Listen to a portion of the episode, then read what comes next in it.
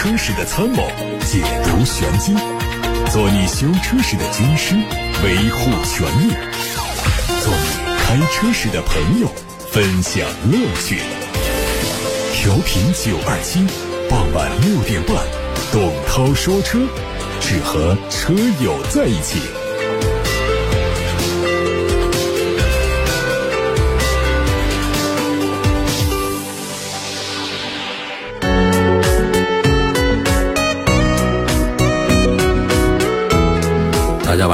是董涛，欢迎听我说车。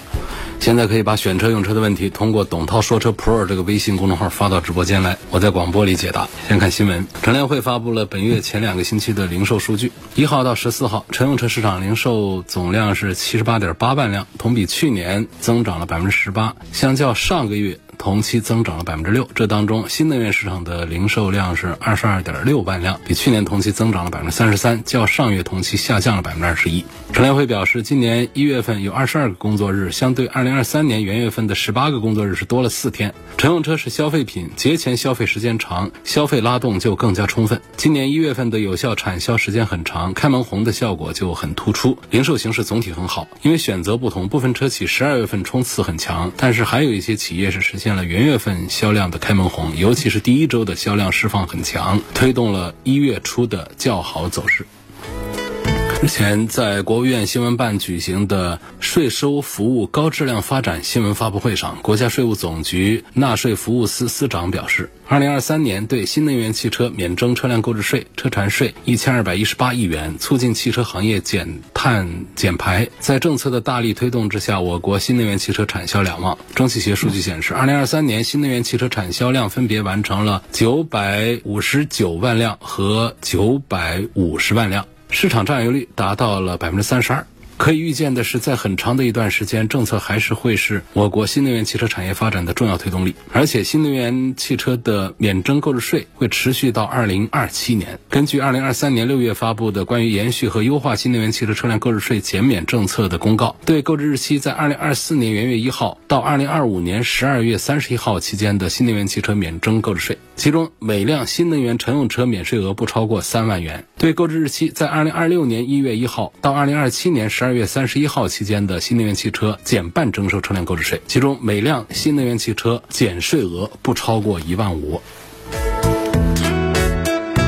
经过一次又一次打折，北京现代的重庆工厂终于是卖出去了。这个工厂从二零二三年六月份开始挂牌出售，期间因为迟迟没有出现接盘者，北京现代多次主动降价转让，从最开始的三十六点八四亿元到最终成交价是十六点二亿元，相当于是打了四折。按照现代汽车方面解释，出售重庆工厂是在合理调整在中国工厂的运营模式，主要为了提升效益。从二零一七年到二二年，北京现代销量从八十二万辆一路下滑到二十五点四万辆。二零二三年二十五点七万辆，同比增长百分之二十八的成绩还不错，止住了下滑的趋势。这样的销量相比当年的百万辆巅峰时期，已经落下了很大的差距，确实存在产能过剩的问题。二零二三年的回暖对北京现代来说是一个向心的激励。二四年呢？也是它能不能重新回到五十万辆规模的重要一年。在国内合资板块下行、新能源竞争激烈的当下，这并不是一个简单容易实现的数字。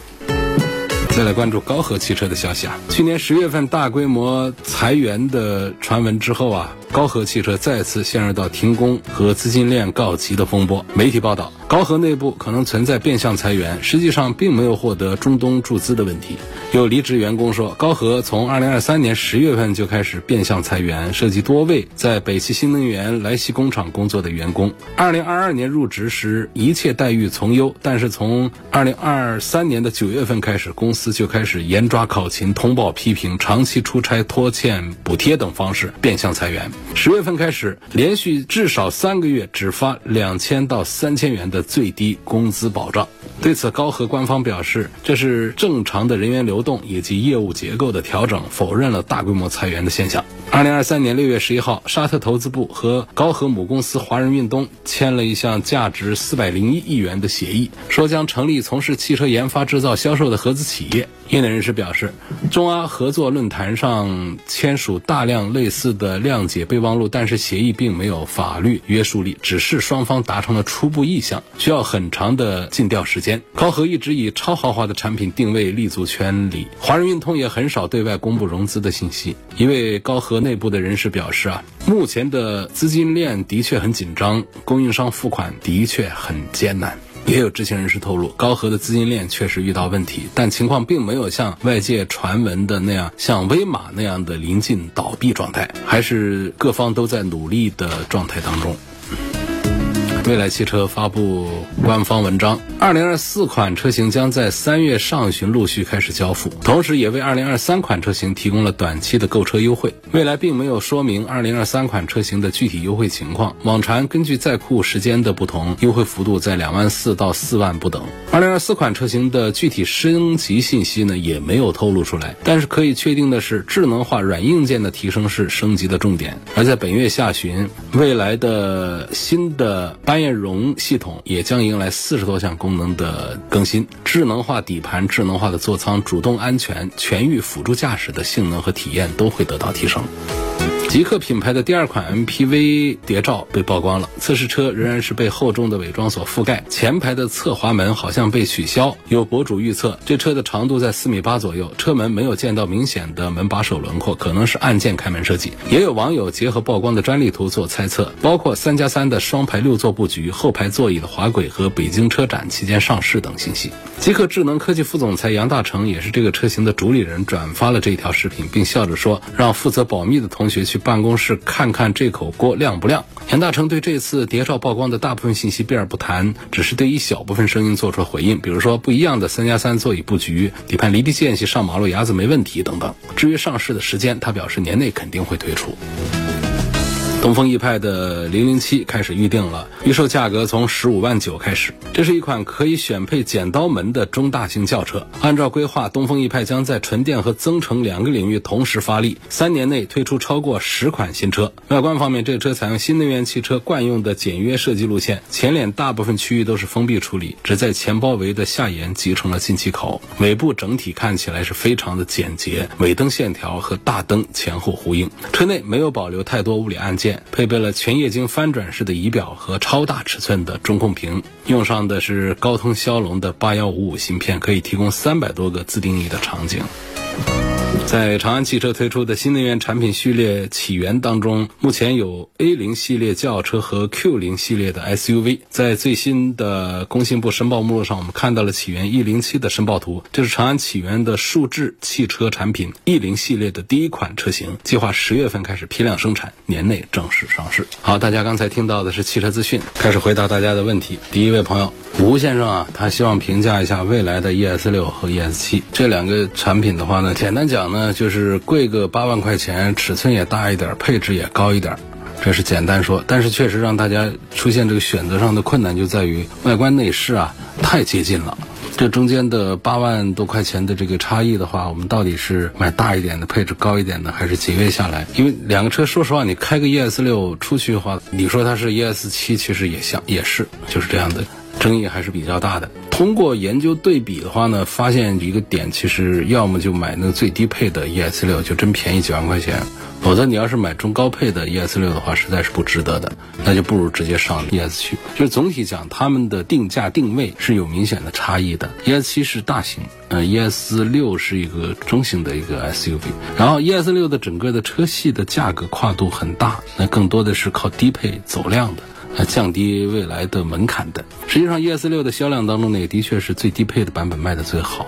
ES 七呢，它其实没有低配这个概念，全系的动力配置都差不多的，电池容量做点区分，就瞄准那些预算五十万级别可以买高配 ES 六的用户，瞄准的是这个用户。所以在未来的定价体系里头，其实 ES 七的价格它不是说算贵，你要跟这个 ES 六比，它就是贵一点，但实际上它的性价比，我认为是超过了 ES 六的。所以，如果你是有着五十万左右的这样的高预算来买一辆性能、配置、空间、服务啊、驾驶辅助各方面都很全能的纯电 SUV 的话，那么我觉得未来的 ES 七应该是一个更划算的一个选择。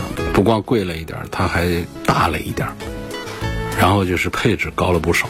所以这样算下来，我认为八万块钱买的是值得的。它并不是简简单单的说两个大小尺寸呐，这个平台规格都一模一样的两个车，只是八万块钱出现了配置上的差异。于是我们把这些配置表里面的成本价把它预估一下，来算这个八万块钱的性价比。它不仅仅是这样，除了配置上的不同、车体的不同，它在性能方面也有一些。很奇怪点就是一样的电池容量啊，然后 ES 七提速还更快一些，但是它的续航竟然搞得比 ES 六的续航还可以长个几十公里，这个就很神奇了啊！所以综上所述呢，我就觉得要么就是买 ES 六的最低配，否则的话呢，就是直接考虑 ES 七，这才是一个最划算的一个选项。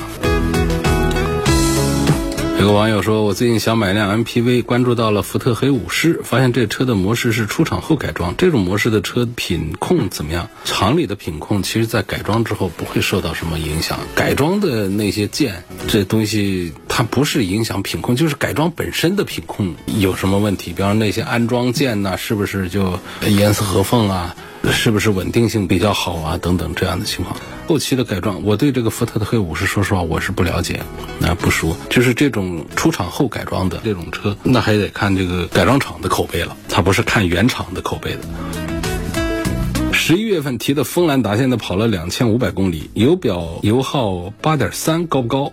啊，我是到一万公里再加油路三效好，还是现在就加？你们商城里的油路三效、三元镜都需要加，还是只用加一样？另外呢，销售人员说我的车首保是一万公里，这周期太长了吧？首保都换什么油？怎样避免被坑？首保是赠送的。问的挺细的，就是挺喜欢自己的这个车吧，爱车爱生活的一个车友问的问题，其实都是很具体。呃，这么来讲吧，丰田的车呢，质保时间一万公里，这个很常见。八千公里也好，一万公里也好，厂家有他的研究，根据他自己的技术水平啊，根据他的车的配置上的一些东西啊，他定下来的这个数字，我们不用质疑他。啊，说一万，它就是一万。至于送的这个首保换的这个油的话呢，其实也大可以放心，因为丰田的这个发动机呢，实际上不是什么高精尖的技术的发动机，他们对于汽油的需求，还有对机油的需求，其实都是很宽松的。因此呢，你要相信这个厂家的售后体系里面的供应的这个机油的话呢，它。不会说是什么水货机油，它肯定有自己的采购渠道，是那种低成本的，但是呢，它的品质是可靠的。这一点是可以放心，它跟我们那小瓶装的那些，估计它还是品质上呢是没有什么问题，没有差异的，成本上它是要低多了的。但是这是人家的本事，就是人家送的这个机油，我们其实我们没必要说我还给换一款我自己的更好的机油上去，这个是没有意义的，没有必要的。所以这个首保送的这个机油的话，就踏踏实实在 4S 店用就行了。至于关于这车呢，现在两千多公里是跑到一万公里再加还是怎样？油路三效跟三元镜这两个东西呢，其实我觉得现现在没有必要讲，三元镜呢是解决三元催化问题的，油路三效呢是解决中轻度的积碳问题的。那么积碳的话呢，几千公里的车不会出现积碳。如果说我们要做预防的话呢，我推荐的是商城里面的油路伴侣。如果说对跑了两万公里左右以上的这样的车进行中轻度的积碳的治理的话呢，上油路三效，好吧，这是我的建议。第三个话题是关于这个锋兰达的车跑到八点三的油耗算不算高？我认为这油耗不算高。首先，你这车呢，你似乎没有写双擎是吧？你不是双擎，如果双擎的话，那八点三高了。你应该就是一个纯油车，二点零升自然吸。气的纯油车的一个丰田的锋兰达，就所有的燃油车也好，电车也好，在冬天的时候、冷天的时候，它的能耗是要升高的。原理就不展开了吧，反正结论就是要升高的。所以说，你相信到了春夏秋的时候，这油耗还会再降一点。就降不降？一个二点零排量的车在城市综合路况下八升的油耗，这个我们要知足，要满意，可以了，这是没有问题的，不用怀疑它，好好用车。奔驰 E 是不是最后一代？应该是燃油车的最后一代。我好像是上周也回答过这个问题啊。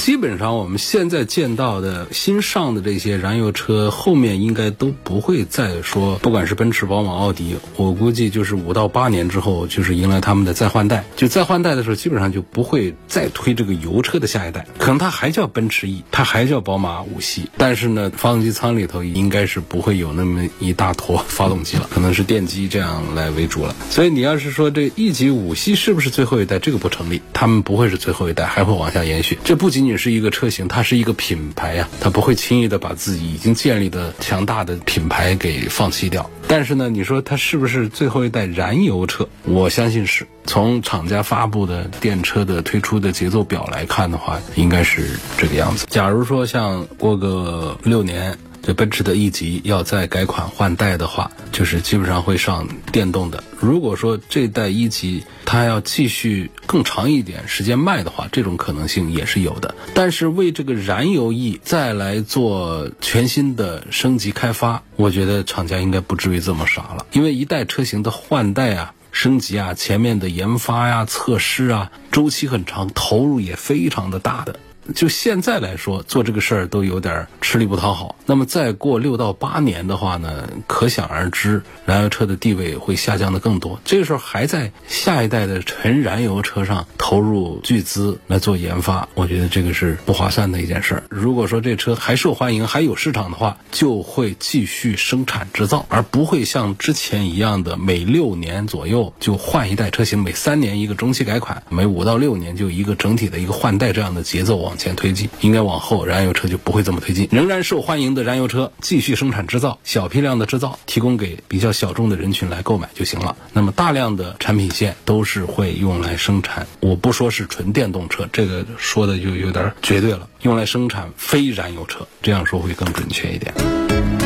下面说，我现在开的是斯柯达明锐，想换车了，在汉兰达、亚洲龙之间纠结，选择困难症犯了，希望给点意见。你不觉得这个亚洲龙它便宜太多吗？亚洲龙我觉得真的是很划算的一个买法。我是觉得通过这个优惠，它本身的销量现在也都比较大。一个轿车和一个 SUV，如果是同样差不多尺寸的情况下，尤其是同一个品牌旗下，往往这个轿车的性价比要比 SUV 高一些。这个在各大品牌里面。都可以通过对比得出这样的结论来。因此，如果你从性价比的角度的话，我觉得现在优惠这么大的二十万以下来的这个亚洲龙，要比二十几万的汉兰达性价比高。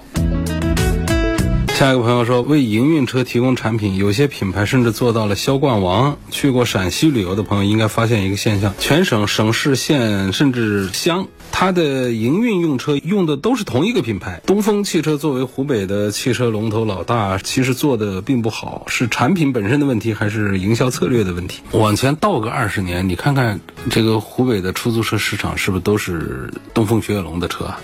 而是不是都是富康啊、爱丽舍这些？那其他的品牌就比较少见嘛。那现在有更多的选择，有更多的产品在市场上给营运车来提供，那不是一种百花齐放吗？但是你要看到这个营运用车已经在向这个新能源的方向在转移了。那东风雪铁龙的这个电动车这方面，它不是没跟上吗？当然说像东风乘用车的一七零啊这些，仍然是在出租营运的市场上是占比还是比较大的。所以我觉得，其实湖北你现在看到的这个现象呢，实际比陕西的现象要更好一些。其实这个汽车是面向全国国销售，就是在陕西这儿你看到的营运车，通通都用同一个品牌，这并不利于市场的成长。它是一种垄断的局面，不觉得吗？它不利于企业优胜劣汰呀，不利于行业进步成长啊。相反，像湖北百花齐放的这样的营运市场，它是很开放的、公平竞争的局面，它可以让更好的产品有资格赢得市场，这不觉得是个好事儿吗？那我们怎么还要挑这个湖北这边企业的毛病呢？二零一三年四月份买的经典轩逸，跑了两万公里，早上起来发动汽车，车尾总能闻到一股子生汽油味儿，这正常吗？我反正也没闻过，我不知道是不是该有这个味儿没有味儿，似乎是正常的。因为冷启动的时候呢，这个行车电脑这个 ECU 啊，它根据进气温度、水温来适当的调大了喷油量，但是发动机这时候呢又没有达到一个正常工作温度，混合气它燃烧的没那么好，就有一些没烧充分的油气被排出来，我们闻到了。汽油味儿，就是发动机温度上去之后，油气它就消失了。这我觉得它像是一个正常的情况，但不正常的情形也有，比方缺缸，没燃烧的汽油它经过排气管排出来，它在我们这车尾就可以闻到。当然这缺缸的话呢，我们是可以感觉到抖动啊这样的情况的。还有就是点火系统出现故障啊什么的。进气压力的问题啊，等等吧。总之就是气缸里头的燃烧不好，燃烧不充分，是会导致排气管这儿能闻到汽油味儿的。还问全新的宝马五系和全新的奔驰 E 级谁更值得买？全新的五系现在到处都可以看到宣传的信息，应该是在下个星期就是上市发布活动。一般临近一个星期上市发布的话，这之前都应该能看到车了，应该店里会有车吧。车子全新的五系很厉害，全新的一级也很厉害，我认为是不分胜负的。这一代的新五系呢，我还没接触，它对后排做了很大程度的升级，就是用奔驰的招数在打奔驰，所以这个会让五系的竞争力呢，相对于上一代来说是有提升的。宝马五系上上一代是最有竞争力的，V 幺八这一代，那么到上一代其实是弱鸡一点的，那么这一代就是新出的即将上的这一代，应该是很强悍的一代。五系，但是呢，奔驰这一代的 E 级确实是产品实力是比较强。它弱的一个点在于哪儿呢？就是前脸有争议，花生灯这件事儿。其实这个在中期改款是很好改的。那么你看看这个 E 级的侧边啊、尾灯啊、车内饰啊，还有其他的一些技术啊，尤其是智能化技术这方面的一些东西，它其实做的是很牛的，是很好的。就在油车里面，它是做的挺棒的，最顶尖的八二九五的芯片都上了。L 二加级别的辅助驾驶系统都上了，所以就是宝马虽然说它把七系同款的那巨幕下放到了五系上，但是整体的智能硬件水平，五系是要比 E 级是要弱一截的。所以如果说全新的五系它下个星期发布价格，在价格上拿出诚意，我觉得跟这个全新的 E 级是难分伯仲的，是很难分出胜负来，谁比谁强一些的。那如果说这五系的价格定的不好的话，也就很难讲，因为在中大大型的 C 级轿车，包括在 D 级轿车，一直是奔驰的天下，一直奔驰比宝马的市场要更大一些。呃，问五菱缤果和海鸥谁更值得买？两个车都很好。这个龙虎斗，我们在考虑一款入门的小型的纯电的时候呢，这两个小车是一定要看一下的啊。五菱的缤果和海鸥，价格都差不多，不到十万块钱可以买到很高配。缤果要大一点，车长长了十几公分，高一点，轴距也大一点。那么车内的空间呢也略大一点。优势方面呢，就是看尺寸方面的吧，缤果要略大一点。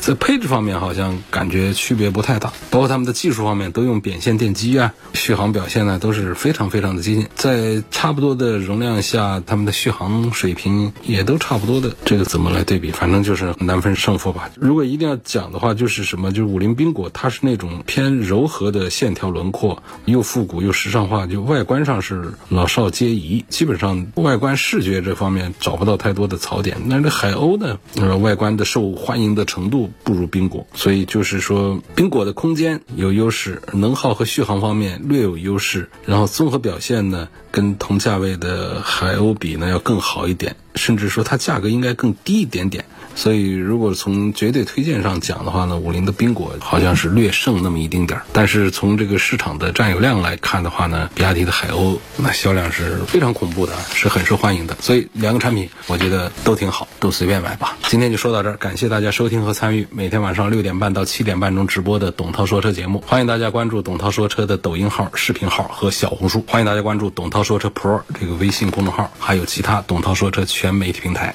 我们短视频上再见。